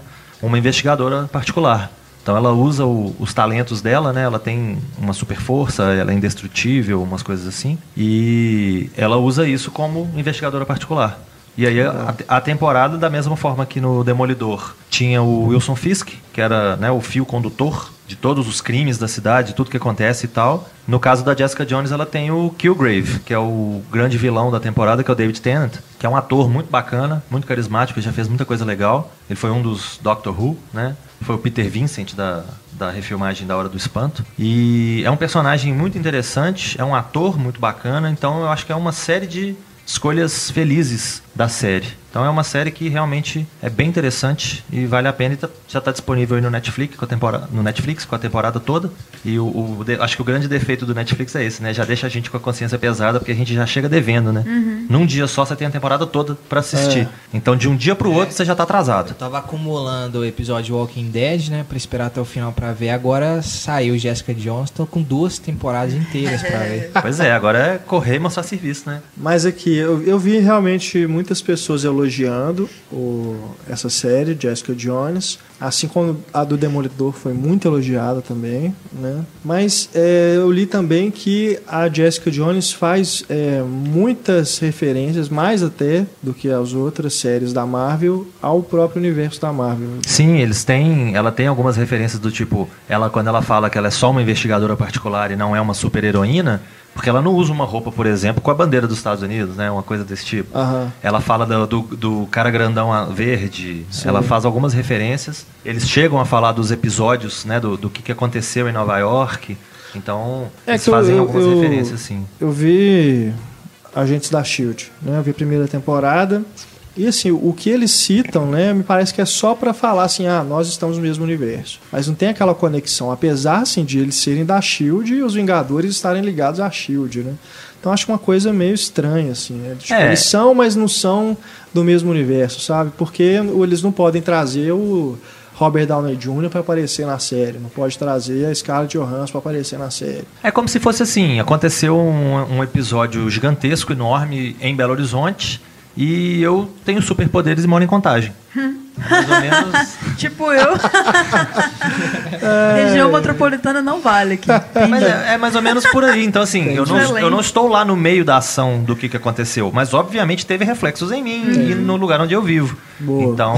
Muito bom. Ele não precisa ir lá no meio da, da, daquela ação, mas eles estão sempre fazendo referência. Quando um personagem descobre, por exemplo, o cara vê a Jessica Jones levantando um carro. Ele olha e fala, mas peraí, como assim uma menina magrinha, pequenininha e tal, levantando um carro? Como assim? Ué, você já viu coisas piores em Nova York. Uhum. Então tá sempre fazendo essa referência de que existem seres superpoderosos. É a mesma coisa de você pensar que o universo Marvel começou meio, bem pé no chão ali com o Homem de Ferro, né, e tal, para depois chegar no Thor é. e chutar tudo para cima e ir para Asgard, né? Então eles tiveram que dar uma pelada. E no caso do, do Demolidor, era aquela história, né? Ele tem os poderes dele de sentir as coisas, de ver sem os olhos, né? Aquela coisa toda. E a Jessica Jones vai mais longe nisso, porque ela toma um tiro, por exemplo, e fica Entendi. de boa, né? Uhum. Então eu acho que eles estão indo um pouquinho mais longe. E aí com a série do Demolidor, mais a Jessica Jones agora, que traz o Luke Cage junto, vai ficar faltando só o Punho de Ferro para os quatro poderem ser os Defensores, que já é uma outra série que está planejada também. Uhum. Então o pessoal da Marvel, nessa parceria com a Netflix, também não estão dando ponto sem nó. É. Já estão com, né, a vida toda planejada ali. É, ficaram de olho ali. É uma plataforma que está fazendo o maior sucesso. Vamos entrar então, né? Ah, e em algum Mas momento um... eles vão interagir, né? É. Tinha um boato que não ia ter o Punho de Ferro, ia ser iam substituir pelo Justiceiro. Oh, Foi... ia ser legal é, também. Isso, às vezes, né? Não, não cheguei a ler nada a respeito não, mas o Justiceiro já está confirmado na segunda temporada de Demolidor. É. Ah, então, é? é? Olha. Vai legal. ser o John Bernthal do Walking Dead. Sim. Então pode ser sim, quem sabe, né? Vão ser os quatro. Eu, eu acho meio estranho. Tudo bem que isso já aconteceu, né? Botar o Justiceiro num grupo. Em equipe, é, né? Trabalhando em equipe, porque ele é o lobo solitário, né? Por excelência. É. O Justiceiro Mas... acho que daria uma bela de uma série policial, velho. Sim. Que... Isso é bem legal. Cara. Coisa meio noir, assim. É, porque assim, os filmes nenhum deu certo, né? É. Os As tentativas são... que foram feitas igual com o Quarteto Fantástico. É, leva pro cinema e não dá certo. Acho que com uma série poderia... Fica a dica aí, Netflix. Fica legal. E um Demolidor uma... deu certo, pô. É.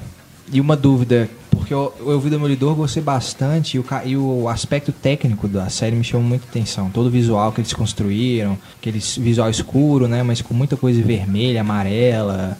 E gostei muito da fotografia. O Jessica Jones também segue essa linha. É mais escuro, né? Eu acho uhum. ele, ele tem uma pegada mais... suja, assim, mais noite, apesar de que algumas, alguns trechos são de dia, mas ele é, é bem urbano, assim, é bem fumaçado, não é nada muito lírico, fantasioso, sei lá, qualquer coisa assim, poético, qualquer coisa assim, não. Ele é mais pé no chão, mas ainda assim é uma fotografia bacana, é uma fotografia urbana bacana, uhum. né? O aspecto técnico da série é muito bom, o, a composição de tudo é muito legal. O Demolidor teve aquele plano sequência, né, da... vários momentos, né? Aquela cena em homenagem a Old Boy. É, tem, tem algumas coisas interessantes, tem algumas sacadas visuais bacanas, assim. São uhum. vários diretores que vão, vão passando. Não me lembro de ter visto o nome de nenhum, assim, de muita expressão, não. Mas é um, eu acho que é Cada um... Cada episódio é um diretor também? É, tem, acho que chega... Vários diretores chegam a dirigir dois episódios. Entendi. Então, no fim das contas, dos treze episódios da série, deve ter uns seis diretores. Uhum. Então, mas ele tem umas, umas propostas bem interessantes, umas, algumas jogadas visuais lá, legais. E tem um elenco muito bacana também, né? O elenco, o David Tennant, né? A Kristen Ritter, que é a, a Jessica Jones. Mike Coulter, que faz o, o Luke Cage também. É o, o chefe do, do, do F B I no The Following, por exemplo. Eu lembrava da cara dele de alguns papéis que ele fez. Não muita coisa. Tem a Carrie Ann Moss, né, a Trinity do Matrix. Matrix. É. Ela faz uma advogada importante lá e tal, um papel bacana. Então tem, tem muita coisa legal. E pra quem gosta de quadrinhos, você vai percebendo algumas coisas. A, a personagem que faz a melhor amiga dela, por exemplo, que é a melhor amiga dela na série, na, nos quadrinhos ela já foi uma super-heroína também. Então tem muita possibilidade aí, tem muito lugar pra onde ir, se for o caso, né? Uhum. Quando é que será que nós veremos esses personagens das séries nos filmes? É, eu acho que, né, com o trailer, por exemplo, do Capitão América Guerra Civil, né, que já, já foi lançado, mostra que é uma é meio que uma zona de personagem, tudo misturado, né? Obviamente tem um propósito. É, quase um Vingadores três. É, você tem um tanto de gente ali em cena, então... Dois e meio, Vingadores dois e meio. Dois e meio, é, tá chegando lá. Então eu acho, assim, muito provável...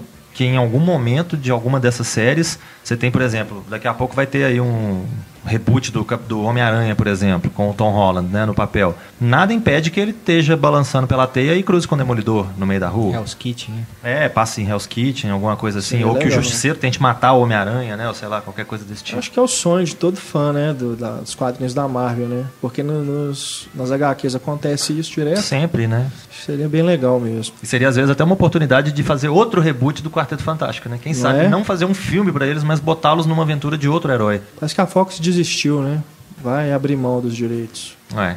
É, seria, mais interessante, seria bem mais interessante tê-los como personagens coadjuvantes num, num filme de outro herói, para depois, sim, tendo testado, tendo feito tudo certinho, fazer uma aventura deles. E parar com esse trem de filme de origem, né? É. Faz logo uma aventura deles e pronto. Verdade.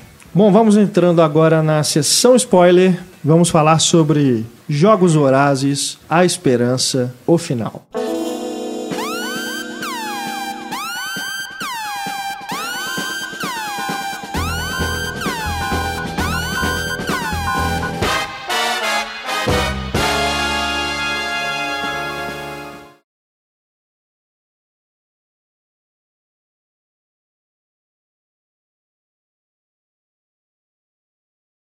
Quantos títulos, né? Finalmente, né? Fe- chegou ao fim a saga de Katniss, Katniss Everdeen. O Tordo. O Tordo. Nossa. Mockingjay. Eu vi uma piada engraçadíssima, né? Que você saca logo de cara que tá escrito assim: Who is this Jay and why are they mocking him? Por que que tá sacaneando o Jay, né? Ai, ai. Bom, é a continuação do filme anterior, né? A parte um.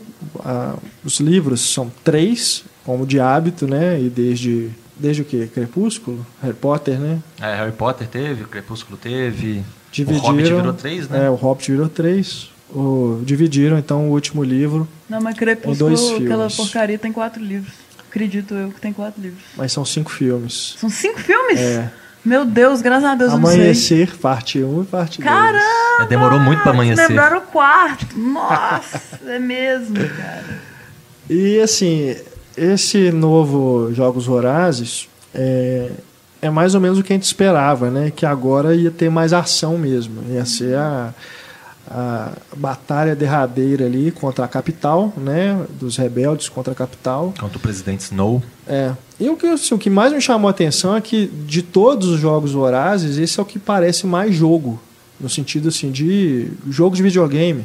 Tem que vencer as fases. fases, tem que cumprir o objetivo, tem que ir passando, sabe? Tem provas. É, né? E ao mesmo tempo, eu, isso eu, eu, eu fiquei refletindo assim, durante o filme mesmo. Eles querem acabar com isso do, dos jogos, né? De, de servir, da violência servir para a diversão da capital, enquanto os outros lá dos distritos estão é, se matando, né? Vivendo na, na pobreza e tudo. Só que o filme alimenta o espectador essa vontade de ver a batalha, né? Os conflitos, a violência e tudo. Fiquei refletindo assim, não sei se seria o caso, né, de um diretor mais alternativo fazer algo diferente. Mas é lógico, é um blockbuster e as pessoas querem ver isso mesmo. Mas acaba soando um pouco é, contraditório com o que eles querem, entende? Isso sim, só uma reflexão. Não estou dizendo que isso torna o filme ruim, não. É, achei ok, bacana, é, mas nada muito acima aí do que a gente acompanha nessas é, adaptações, né, desse tipo de filme, de young adult, né, os jovens adultos, né, literatura para jovens adultos. É, é um arquétipo também, segue aquela coisa da jornada, da heroína, tem, né, tem aquela coisa da sociedade, né, tem que chegar em Mordor e jogar o anel no... Queimar um vulcão, anel. Né? Só que só que aqui no caso a menina tem que dar flechada no, no presidente, né? É. O objetivo dela desde o início é isso, né? Quero Ela quer chegar, o... quer chegar lá na, na sede lá da capital para poder, na mansão, para poder matar o presidente Snow. E aí o grupo vai se desfazendo, aquela coisa toda. Então assim, é bem arquétipo, né? Não que seja o primeiro filme a fazer isso, óbvio que não. Vários e vários filmes usam esse modelo é, narrativo de aventura. Mas é, é isso, não, não foge muito desse padrão. Agora, dentro da série, ainda gosto mais do primeiro. Dentre os quatro, o que eu sou mais fã é do primeiro. Fã, eu não sou fã de nenhum deles. Eu acho que os, os primeiros funcionam melhor. Eu achei até divertido, fui, confesso que eu fui sem esperar muita coisa. Tem textos no, no Pipoqueiro dos três filmes até, eu vi os três filmes e parei pra pensar a respeito dos três filmes. E não é fã. Uai, Uai. Tá passando, tá em evidência, as pessoas querem ler, né? Vamos não, lá, claro, né? Tá certo, tô brincando. Então, ó, eu vi o filme do zumbi também, eu não sou fã. Mas não escreveu, né? É, não escrevi. Ah, é, aí eu tô... Eu, eu fico, fiquei pensando a respeito do, do, desse filme no final, porque assim, coisas que outros, os outros filmes da série já tinham colocado, o anterior principalmente. A questão do, do uso da mídia, né? Do uso do... do vídeo, né? Que tem uma equipe ali, a, a, aquela linda da Natalie Dormer, né? Do Sim. Game of Thrones, do Tudors e tal. Aliás, o corte de cabelo dela é sensacional. Aquela é. cabelo raspado. E tatuado, né? É, e tatuado. Tá raspado. Né? Um couro cabeludo aqui. Eu acho assim, essa questão do uso da mídia, da, da, da televisão é muito legal. O, eu, uma coisa que eu, né, eu confesso que logo de cara assim, me bateu forte foi a questão do Philip Seymour Hoffman, né? Que Sim. foi um dos primeiros que apareceu no filme. Assim. É, logo é. que ele aparece, logo no início do filme, assim, eu já olhei e falei, putz, né? Não acabou vai agora, acontecer né? mais a gente ver esse cara, né? A não ser que tenha algum filme mesmo. guardado. É o último não, mesmo. Esse é o último mesmo. Eu não vi o God's Pocket, por exemplo. É, né? Mas já foi lançado. Digo assim, de coisas que estão ainda para é, chegar ao cinema. Para né? chegar mesmo já foi, então... Ah, esse foi o último. E o papel dele é muito bacana, né? O, o Plutarch Heavensby, porque o papel dele é ficar bolando o, o é. bastidor, né? O que, que vai acontecer nos bastidores e como que nós vamos usar o tordo da melhor forma. Como que nós vamos usar essa, esse mito que se criou da Katniss. Isso é muito bacana. Sim. Agora, eu acho que a coisa que ficou mais forte para mim desse filme, que não tem nos anteriores, é esse, essa dualidade entre o presidente Snow e a presidente Coin, uhum. que ficou para mim claramente, a gente vendo o que, que o Brasil passa hoje, ficou claramente uma direita e esquerda. É. Você tem claro, teve, teve falas dos personagens ali que eu vi políticos brasileiros na tela, Sim, falando aquelas sem falas. Dúvida. Uhum. Então, eu achei muito claro... E, mas, obviamente, ele toma, uma, né, toma um rumo, toma uma posição, que é o que muita gente hoje acha, né? Que nem direita nem esquerda ninguém resolve. Né? Então, hoje, muita gente tem essa, esse ponto de vista, né? Que política é tudo ruim, político bom é político morto, né? Que é uma coisa louca de se pensar, mas tem gente que hoje compartilha desse ponto de vista. E que acha que já chegou num ponto de cinismo, sei lá de quê, que nada vai dar certo, então melhor é a gente fazer graça com todo mundo, ou qualquer coisa assim.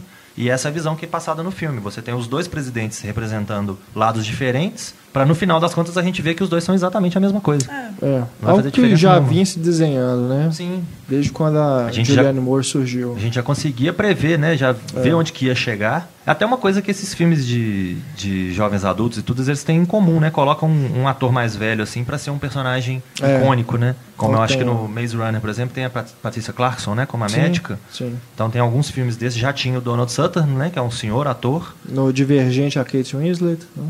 É, então já, a gente já vai tendo essa, essa questão se desenvolvendo, mas agora é a que ficou clara mesmo, né? Que a gente consegue ver claramente é. que você às vezes está lutando por um ideal e esse ideal vai te trair, né? Eu acho que o principal mérito mesmo da franquia é ter esse lado político, né? Bem forte, não é uma é. coisa que está subentendida...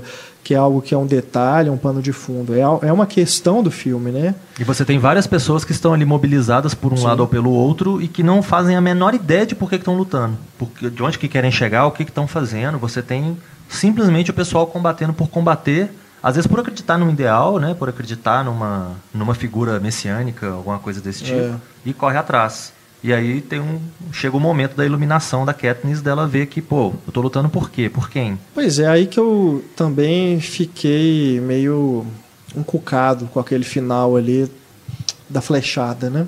É, que colocam lá o presidente Snow para ser executado. executado. Né? A Katniss, obviamente, numa estratégia, se oferece para poder dar, o, dar a flechada, né? Matá-lo, porque era o, o desejo de vingança dela. Mas eu acho é, que ela, a decisão dela é matar, na verdade, a presidente Coin. É. Né? Ela acaba dando a flechada nela. Eu ela achei acaba... aquilo até previsível. Assim. Sim, Nossa, demais. Previsível. Você previsível imagina demais, que ela sim. vai desviar a flecha. Claro. Sim, Uma, sim. Um, a última coisa que vai acontecer é o que a gente espera, né? É, não só essa é parte, mas outros momentos do filme também. Na hora que o Fennec morre, estava óbvio que ele ia morrer ali. Ah, você, você consegue prever quem que vai morrer é, do grupo, você né? fica uma coisa bem... Mas né? acaba que a, tanto a morte do Finnick quanto a da Prin, né? Que é a irmã dela. Prin, ah, a da Prin até foi uma surpresa, foi que eu, meio... eu, eu nem estava lembrando que, a, que ela era enfermeira, que mas, ela ia como aparecer. Mas como a Mabel disse, eu conversei com ela sobre isso, não vai poder participar hoje. Uhum. E ela é fã, ela lê os sim, livros sim. e tal. As mortes no filme ficaram muito anticlimáticas, assim... Morreu, morreu, sabe? Morreu, acabou, é, é passa pra frente, vambora. Quem vai sentir a Katniss, mas assim, ela, ela tá muito apática no filme, né? Ela tem muita dor e tal, mas é. ela, ela passa por tudo, assim, e já não, não tem fé em mais nada. Então Sim. é uma coisa muito banal, assim, que acontece. Falou Prim, né? Até a próxima. Parece que realmente passa essa impressão de que, ah, aconteceu ali.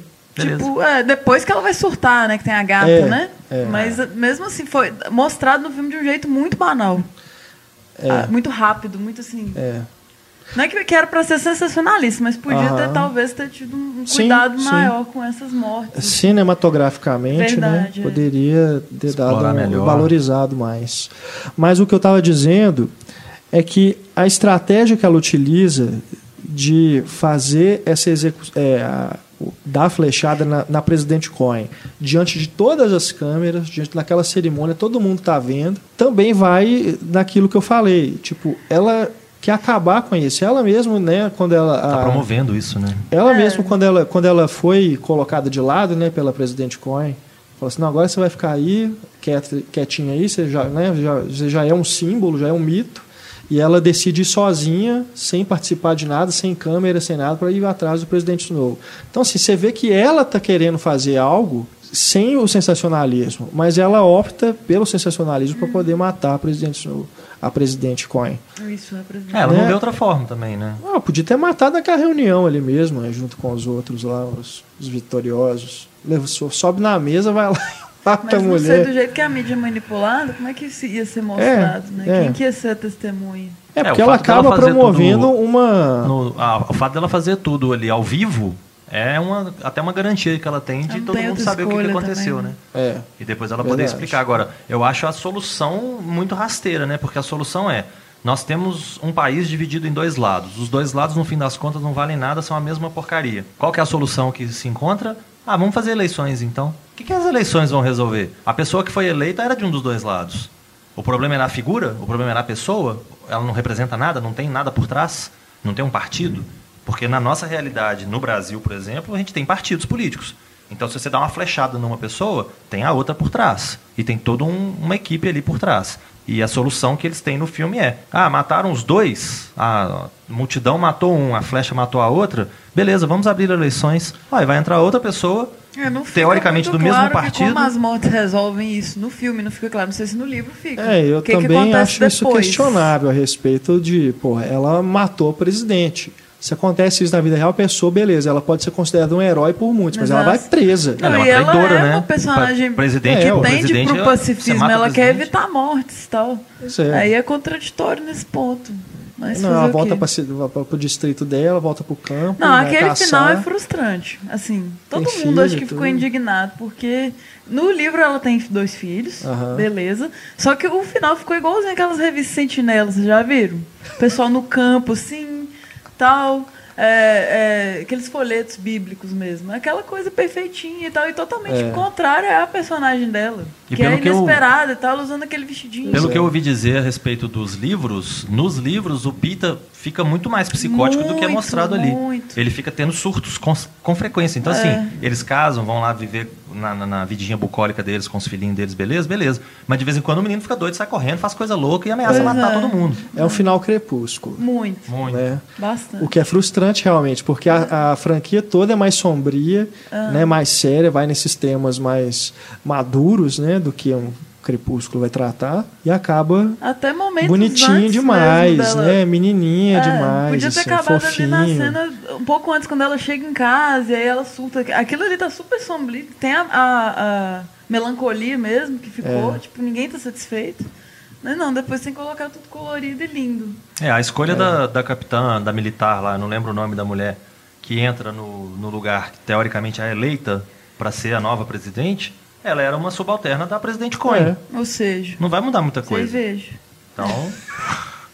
vai dar. É melhor ir tomar uma cerveja é, e largar isso pra lá. E fora, porque... você, tem outra semelhança com o Crepúsculo também. Tem altos mimimi romântico, tipo assim, no ah, triângulo. É, assim, não, total. Ele é muito melhor pra você. Te amo. Deixa ela escolher, eu ela vai saber. Eu sou idiota, então. É. Ah, aquele... Nossa, o Pita me irrita. Eu detesto o Pita. O filme faz umas pausas pra esses, essas Mas questões românticas. Era óbvio que ela ia ficar com ele. É. Não, e uma coisa que me... Agora que você falou, que me chamou a atenção... e que eu achei extremamente irritante, é o número de discursos que o filme tem. Toda hora a câmera para num personagem uhum. e ele começa a falar. Parece mas que tá os discursos da Katniss são maravilhosos. Sim, mas é o discurso da Katniss, ela realmente está falando para uma multidão. Sim. Agora, tem horas que a câmera para no Pita e o Pita Todo começa. Ah. Porque não sei o quê, porque isso, porque aquilo.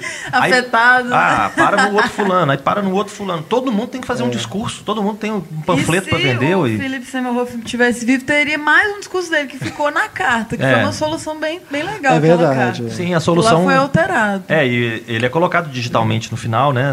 Ele aparece é, do lado aparece. ali. Sim, sim. Ele é sempre a eminência parda, né? É sempre a figura que tá ali por trás bolando tudo. Um papel e... super interessante. É, com relação a, a essa saída, ficou bacana mesmo. Eu acho que não...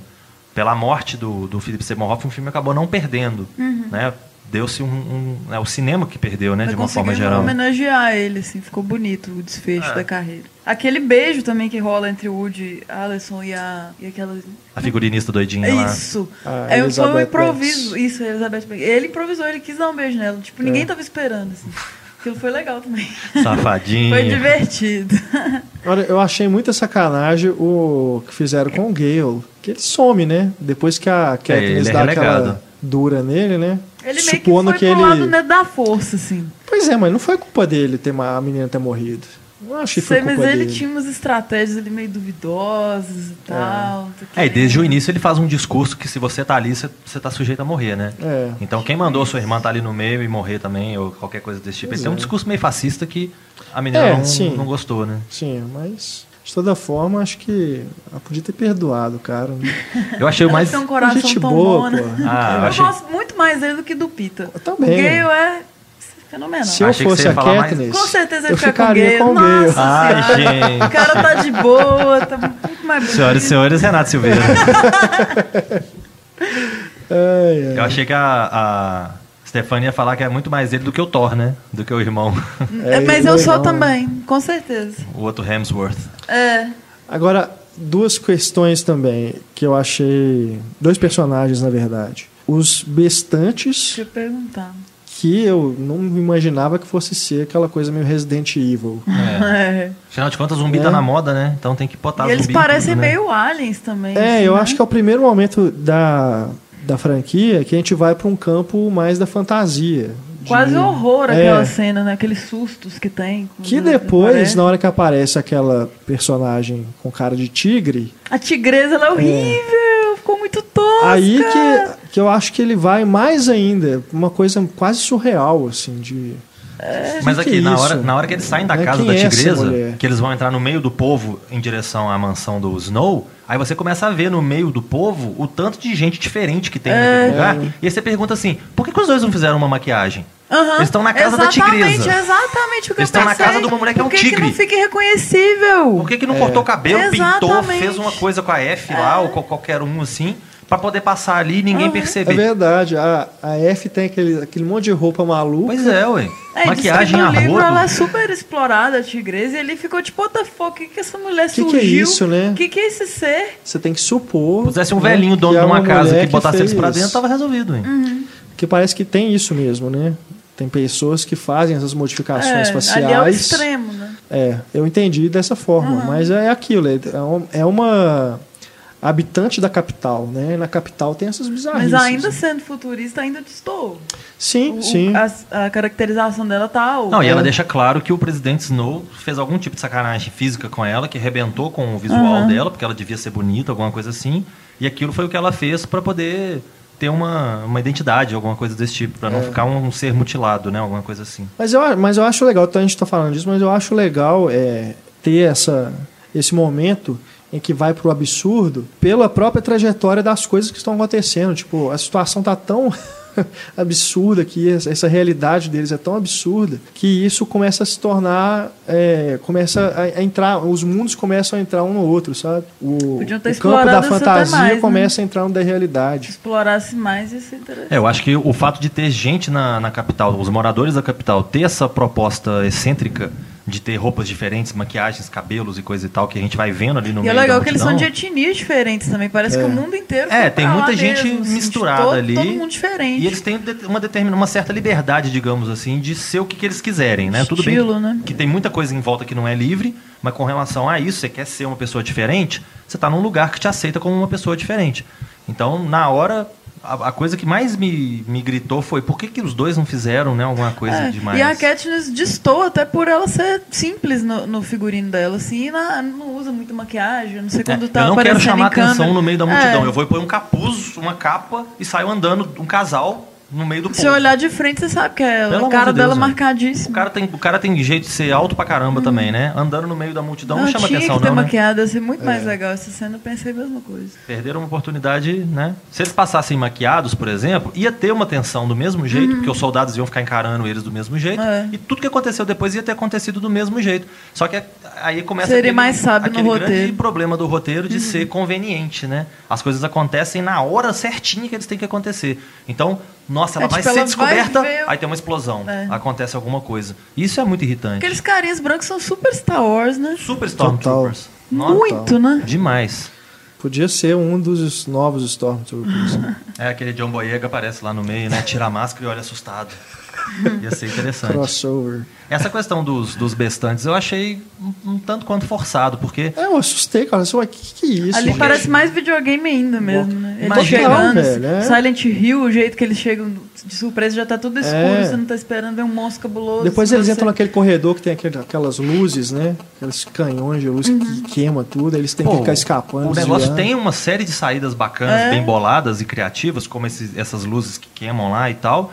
Nos filmes anteriores, durante os jogos, você tem provas interessantes, Sim. né? A própria questão daquele óleo preto lá, aquele hum, piche, aham. sei lá, que entra no lugar, o lugar, que eles saem correndo é, e o negócio vem atrás e tal. Subindo. Aquilo mantém o, a, a ideia, né, dos jogos vorazes. Então, nada melhor do que eles terem uma outra prova para o pro povo passar. Não precisava ter inventado uns mutantes zumbi esquisitos. Vocês lembram se a menina da perna foi resgatada? O que aconteceu? Depois explodiu tudo? Explodiram o prédio inteiro com as duas né? irmãs dentro. É verdade. Né? As duas desabaram lá. Eu acho uma pena também que a Gianna Malone suma, né, do filme. É, ela é muito pouco aproveitada, né? É. Ela é a doidinha de plantão. Ela é ótima, ah, o personagem tá dela ótima. é ótima. É cara. o momento que a galera mais pirou no cinema comigo, assim, foi as, as falas dela, assim, ela tá é. fantástica. E, tipo, ela... ela tá bem melhor do que o, o Pita, psicologicamente. Ah, o Pita qualquer coisa é melhor Eles que ele. Eles mandam o Pita junto. Não, tô livre do Pita pra sempre. Quer dizer, estão falando em prequel, sequel aí, né? Vocês ah, viram? Estão querendo fazer alguma coisa ainda. É, sim, vão fazer até... Do As Harry aventuras Potter. de Pita no campo. Não, não. Para, o que mais que tem? Do... Aí o próprio ator que faz o Peter, o Josh Hutcherson, ele é uma pessoa meio é sem insignificante. Graça, assim, ele é bobão, é... sem sal. Ele... O mais engraçado foi ter visto a foto no lançamento do filme, na, pre... na... na premiere do filme, dos três atores principais. O Hemsworth é gigante perto deles. A Jennifer Lawrence, para uma mulher, eu acho que ela tem uma altura razoável. E o cara é tipo um palmo menor do que ela. Ficou uma escadinha, assim. É muito engraçado ver isso. Agora, eu gostei... Dos dois últimos filmes, assim, mais do que dos outros dois primeiros, é. bem mais. Tipo, o meu preferido é o terceiro, justamente por ele ser apático e nada acontecer. Eu é, acho muito legal, é ele dá uma atenção é massa. Segundo lugar pra mim. Eu gosto muito do terceiro e esse quarto pra mim foi o meu segundo lugar. É. Achei ele, a ação dele achei muito eficiente. Não uhum. dormi hora nenhuma. Uau! No filme de ação, que eu dormi, eu durmo errado, eu dormi em filme de ação. Mas, assim, é massa, apesar das críticas que a gente tem, eu, eu gostei, assim, no geral, do desfecho. Ah, é, pra mim é um filme ok. Uhum. Né? É, eu achei de ok pra baixo. Eu não achei lá nenhuma beleza, eu achei é. que foi um ponto fraco da, da série, eu acho que eu ainda prefiro o primeiro também, podia até pela, ter, pela originalidade. Podia ter sido melhor, né? Encerrado melhor. É, o finalzinho mesmo que, foi, que deu ruim, é. não prestou. Mas é, essa questão toda do, do romantismo, essa coisa toda que vocês falaram aí, tem que lembrar que o Francis Lawrence dirigiu Água para Elefantes, né? Oh. Água com açúcar para é, elefantes. Água com sonífero, né? Pelo amor de Deus. Chato. É, é. Ainda que é sutil as marcas de romance, tá muito mimimi ainda. Podia ah, dar uma cortada. É, eu sou esse... a lenda. É, eu sou a lenda. Que o tem os zumbis também, tem os é, bestantes no Eu é Sou a Lenda. É, os abestados. É, eu acho que não, não precisava de ter apelado para mutante, zumbi ou qualquer coisa que seja, não. Podia ter tido uma outra prova ali. É. Podia ter, sei lá, uma abelhinha mecânica que voasse não atrás dele. Combinou com o filme também. Pois é, é. realmente ele vai para um... Pô, aquilo é, aquilo é a nossa realidade futura. Aquilo é o nosso mundo daqui a alguns anos. Vai ter aquelas criaturas no nosso mundo daqui a alguns hum. anos? Será? Meio... Parece Será? que no... no... livro, Será são que elas criaturas já não existem? Mais felinas também, assim, tem todo um campo do felino no, no, no... Eles vêm direto da ilha do Tom Horror, parecem né? mais animais, não são tão humanoides igual ele. É, eu achei bem, bem desnecessário. Então, é, é. Talvez não seja um problema do filme, seja um problema da história, do livro, né? Porque se tem isso. Mas a livro... caracterização está diferente também. Então é, então é complicado. Sim. Ah, e outra coisa, o três D Direto. não fez diferença nenhuma. Nenhuma. E atrapalhou de assistir, que o filme é muito escuro. Você tem que ficar, ai meu Deus, eu não vi três D. Óculos aqui. Foi se o você... único, eu acho, do Frank três D e não precisou. Não, eu acho que o anterior também era a parte... É? Eu não vi é. nenhum deles três D, eu vi todos dois D mesmo. Não é, vejo, por não questões técnicas nenhuma. Eu tive é, que eu... ver o três D. Ah, eu... É, eu também, questões técnicas, tipo... mais perto de casa, uhum. o horário combinava, e eu fui no dia que o ingresso era mais Nossa, barato. Nossa, aí vem então aquele mulão de gente, os meninos saindo do ensino médio, tudo sofrência. Foi difícil demais. Mas tá, é, eu fui, eu fui no dia anterior ao dia da promoção, exatamente para o cinema mais vazio. Eu falei, não, eu vou sim, pagar mais caro, é, mas eu vou ter... Eu vou chegar sessão... nessa riqueza. Em dois mil e dezesseis eu prometi para mim que eu não vou no cinema terça-feira. Em é. dois mil e dezesseis não faço mais isso. É, a diferença não é tanta assim também, não, né? É bastante. Ah, três Às vezes, se, se for à noite, então você não consegue nem entrar. A, não, a diferença de grana de não compensa, porque a galera monta na terça-feira e... Pois é. E aí você vai ver na nossa sessão tumultuada, com o neguinho falando, gente que nem sabe o que está acontecendo, que filme que foi ver, mas foi no cinema porque é mais barato. É, risada, suspiro. Ah, tá mais... e, e o fã de Star Wars comprou todos os ingressos para ver é. sozinho. Fantástico, meu, meu herói. Adoro. Fantástico. Ah, eu até chamaria alguns amigos para ver também e colocaria em pontos estratégicos amigos na sala. Amigos mudos, Um lá né? na ponta, o outro lá na outra ponta e falar, ó, se vocês falarem um A... Tem um lanterninho ali que vai tirar vocês e vai jogar vocês pra fora. Exatamente. O Heitor, nosso, nosso amigo Heitor Valadão, na época do lançamento de Homem de Aço, ele queria fazer isso. Ele ia fechar uma sala pra ver o filme, ia chamar só os amigos. Ah, mas acho que ia ficar caro demais, ele desistiu. É, e compensa na terça. Se você comprar todos mais barato na terça, é, errou. Porque o Heitor é o maior fã de Super-Homem que eu conheço. É, nessas horas ele tem que lembrar que eu curto os posts dele todo em redes sociais, sim, então ele tinha que me chamar também. Bom, fechou?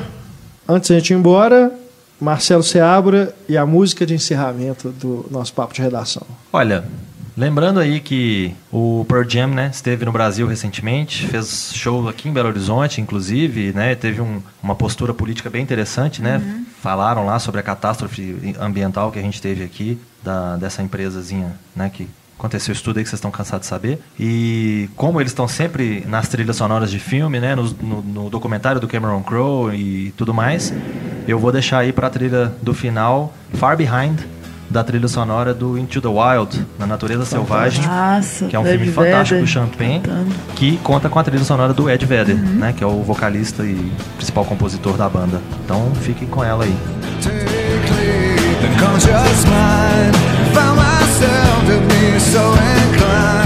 Eu estive no show, achei até que ele entraria no repertório, alguma canção, mas não. Ficou só na banda mesmo. Ficou. Né? Que já é bom demais. Que já é. Não precisava, mas... Eles vão voltar, depois eu vou. Perdi é todo isso.